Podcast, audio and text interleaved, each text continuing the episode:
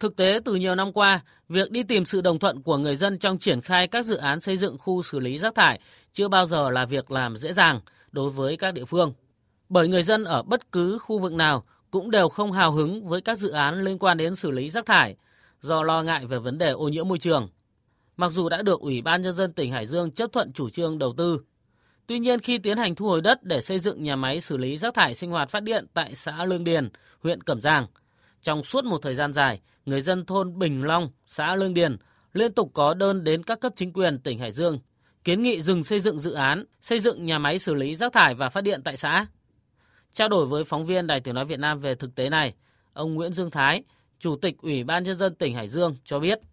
Sau khi mà lắng nghe ý kiến của cán bộ đảng viên, đồng thời cũng là công dân của xã, của thôn, chúng tôi cũng đã có cái trao đổi làm việc với chính cái chủ đầu tư của cái dự án đấy. Thế và thấy rằng cái quá trình triển khai ở đấy thì nó cũng còn nhiều yếu tố mà nếu thấy rằng rằng là chưa đồng thuận, trước mắt là tạm dừng triển khai cái dự án tại cái vị trí đó. Quy hoạch các khu xử lý rác thải không sát với thực tế, không dự báo được tình hình dẫn đến việc người dân khiếu kiện, phản đối xây dựng các khu chôn lấp cũng như xây dựng nhà máy xử lý rác thải không chỉ xảy ra tại tỉnh Hải Dương mà còn ở nhiều địa phương khác như tỉnh Vĩnh Phúc, Bắc Giang, Hà Tĩnh, Đà Nẵng, Quảng Ngãi. Đơn cử như tại thành phố Hà Nội, theo quy hoạch xử lý chất thải rắn thủ đô đến năm hai không ba không, tầm nhìn đến năm hai không năm không,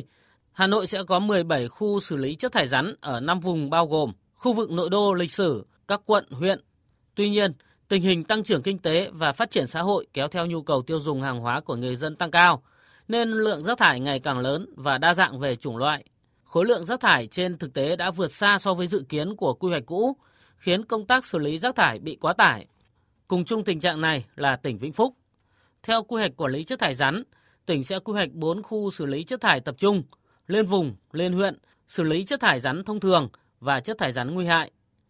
Tuy nhiên, do lựa chọn vị trí chưa phù hợp, từ nhiều năm qua người dân khiếu kiện không đồng thuận nên vẫn chưa triển khai xây dựng được nhà máy xử lý rác thải tại xã Trung Mỹ, huyện Bình Xuyên. Ủy ban Nhân dân huyện Bình Xuyên đến nay vẫn chưa thể giải phóng mặt bằng.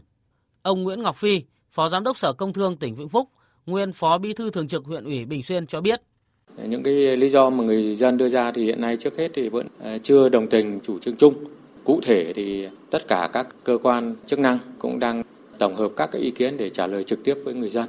Nhìn chung là người dân vẫn chưa đồng thuận cái chủ trương chung. Các cơ quan chức năng của tỉnh cũng như của huyện là cũng trả lời rất là đầy đủ, xác đáng về mặt cơ sở khoa học để cho người dân cũng hiểu thấu đáo, tạo cái sự đồng thuận chung trong cái thực hiện cái dự án.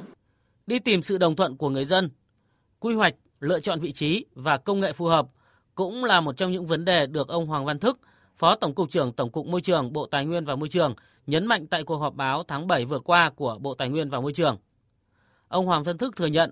việc xử lý rác thải sinh hoạt, nhất là tại các đô thị lớn như Hà Nội là vấn đề rất nóng.